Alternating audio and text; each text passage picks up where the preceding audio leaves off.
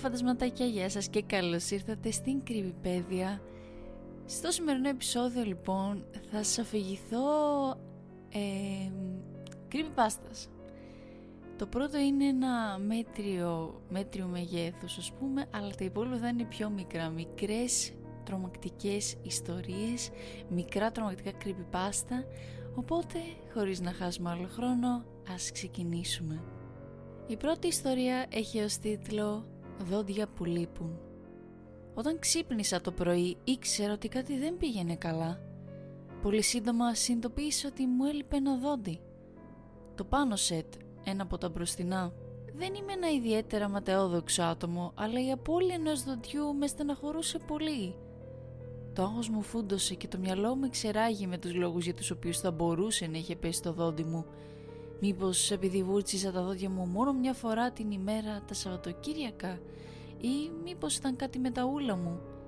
Περνούσα την ημέρα μου κρύβοντας το άδειο κενό με τα χείλη μου και το μυαλό μου γέμιζε με κάθε πιθανό λόγο για τον οποίο το δόντι μου είχε φύγει.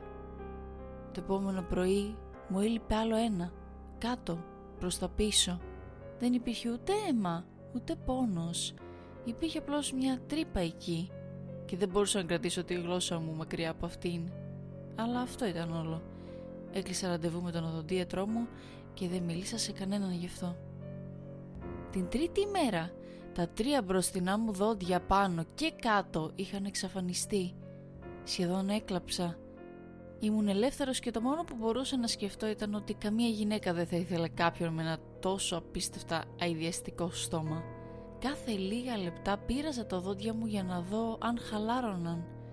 Δεν πήγα στη δουλειά, απλώς τηλεφώνησα στον οδοντίατρό μου μισή ντουζίνα φορές, προσπαθώντας να τον πείσω να με δει το συντομότερο δυνατό.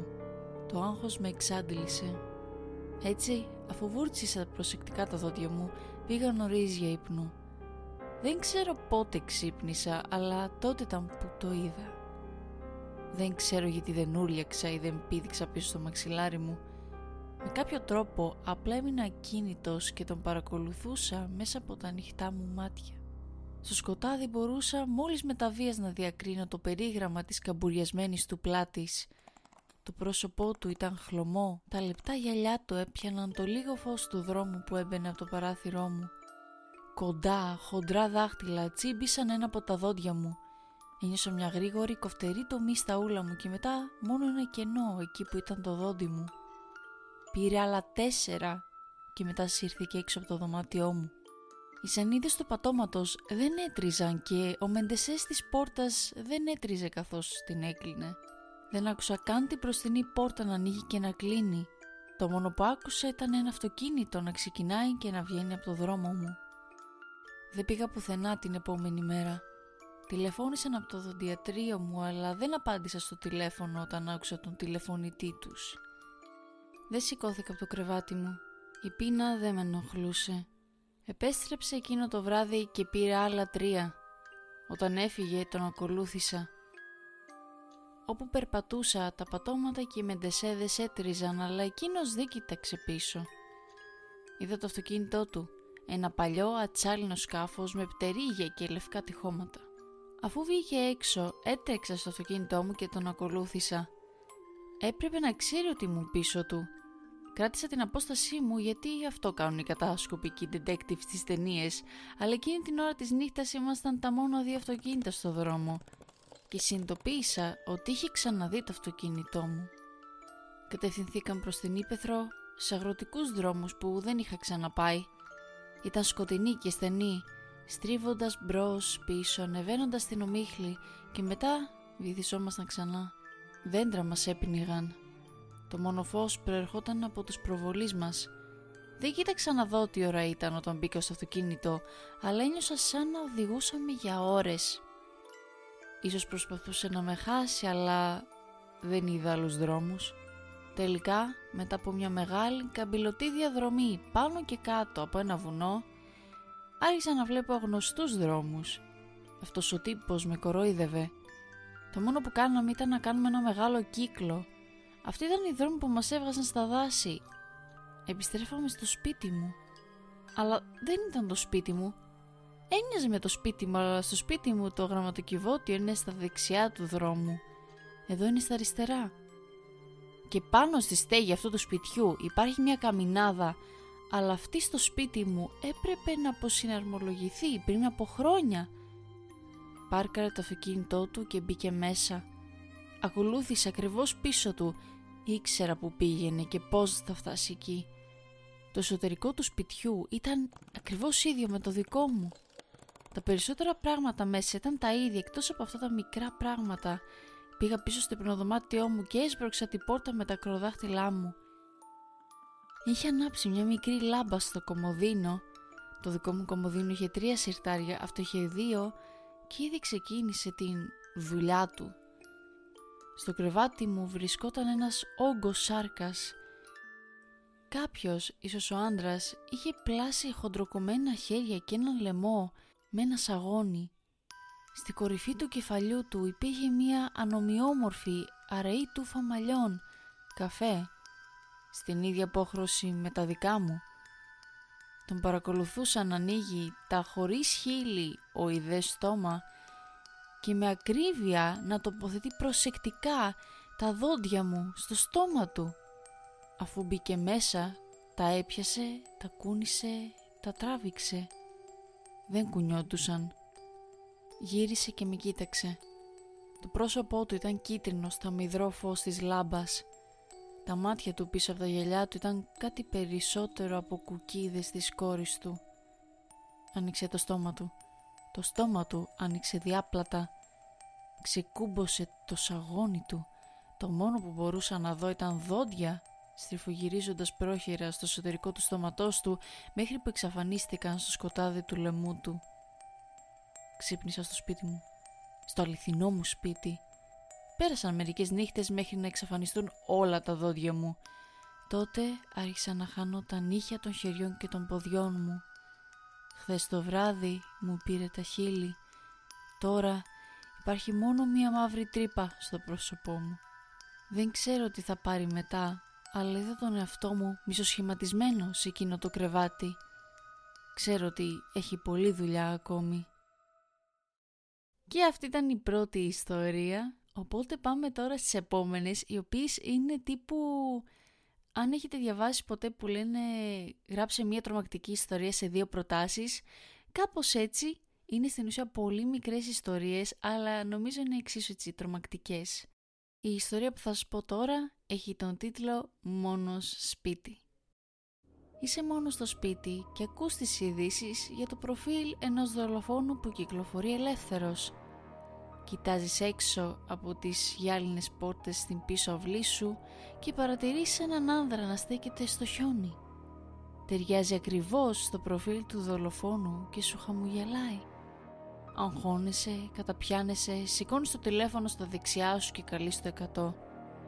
Κοιτάζεις ξανά έξω από το τζάμι καθώς βάζεις το τηλέφωνο στο αυτί σου και παρατηρείς ότι είναι πολύ πιο κοντά σου τώρα.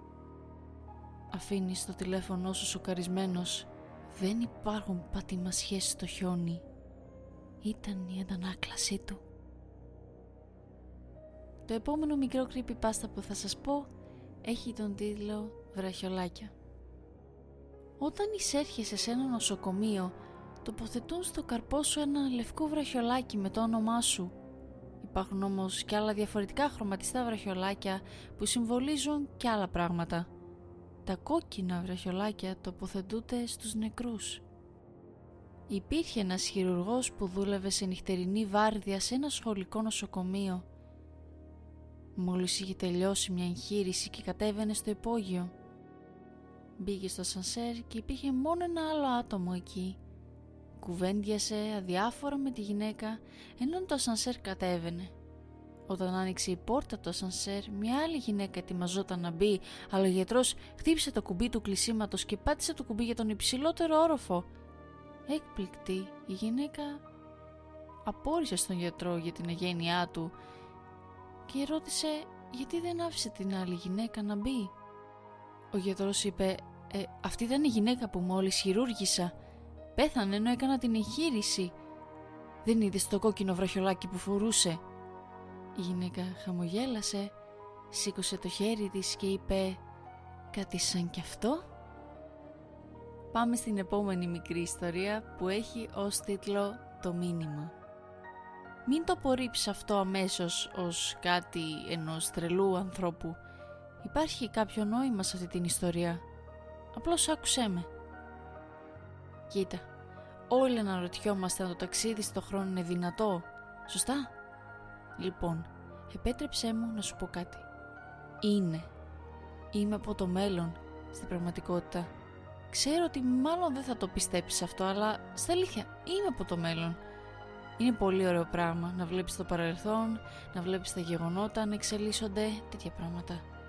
Ξέρουμε περισσότερα τώρα από ό,τι θα ξέραμε ποτέ. Πίσω από όλη αυτή τη διασκέδαση όμως υπάρχει και μια πιο σοβαρή πτυχή. Υποτίθεται ότι δεν πρέπει να πάμε στην ίδια μας τη ζωή και δεν μας επιτρέπεται ποτέ να επικοινωνήσουμε με τους προηγούμενους εαυτούς μας. Επίτρεψέ μου να σου πω ότι παραβιάζω αυτό το κανόνα αυτή τη στιγμή. Ναι μικρέ, μιλάς στον εαυτό σου, στο μελλοντικό σου εαυτό. Θα με εκτελέσουν γι' αυτό, αλλά ξέρεις κάτι, το δέχομαι. Με το να σου μιλάω αποτρέπω κάτι χειρότερο από το θάνατο. Δεν μπορώ να σου πω ευθέως τι να κάνεις γιατί θα με πιάσουν. Αυτό είναι το πιο κοντινό που μπορώ να κάνω, πίστεψέ με. Μπορώ ωστόσο να σου στείλω ένα μικρό μήνυμα. Εσύ θα έπρεπε μάλλον να διαβάσεις την πρώτη λέξη της κάθε παραγράφου τώρα. Λοιπόν, τώρα επειδή δεν ξέρετε ποιες είναι οι παράγραφοι, θα σου πω εγώ. Στα, στην αγγλική version, στην original version αυτής της ιστορίας, η κάθε λέξη από κάθε παράγραφο, η κάθε πρώτη λέξη από κάθε παράγραφο βγάζουν τη φράση Don't look behind you. Μην κοιτάξεις πίσω σου το οποίο το βρήκα πολύ τρομακτικό. Αλλά ναι, σας αφήνω να το φογκραστείτε και πάμε στην τελευταία μίνι ιστορία. Το τελευταίο μίνι creepypasta που είναι και το πιο μικρό έχει τον τίτλο «Ποιος είναι στο κρεβάτι μου» Άρχισα να βάζω τον γιο μου στο κρεβάτι, να τον καληνυχτήσω και μου λέει «Μπαμπά, ε, κοίταξε μήπως υπάρχουν τέρατα κάτω από το κρεβάτι μου» Πάω να κοιτάξω από κάτω και τον βλέπω έναν άλλον γιο μου κάτω από το κρεβάτι να με κοιτάζει τρέμοντας και να μου ψιθυρίζει «Παπά, υπάρχει κάποιος στο κρεβάτι μου». Και κάπου εδώ φαντασματάκια το επεισόδιο φτάνει στο τέλος του. Ελπίζω να σας άρεσαν οι ιστορίες που βρήκα και ήθελα να σας αφηγηθώ Ελπίζω αυτές οι μικρές να σας άρεσαν ειδικά. Νομίζω ότι είναι πολύ ωραίες έτσι. Να πας να πεις, να τρομάξεις λίγο το φίλο σου για μια στιγμή, σε λέει, ε ας πούμε μια μικρή ιστορία και το λες αυτά, κάθεστε το φαντάζεστε μαζί, το κάνετε σκηνικό και λες ωρε φίλε. Ε, ναι, όπως και να έχει, σας ευχαριστώ πάρα πολύ που καθίσατε και το ακούσατε. Ελπίζω να σας άρεσε. Ε, τώρα να κάθομαι να κάνω ξανά πρόμο, νομίζω ξέρετε όσοι ξέρετε.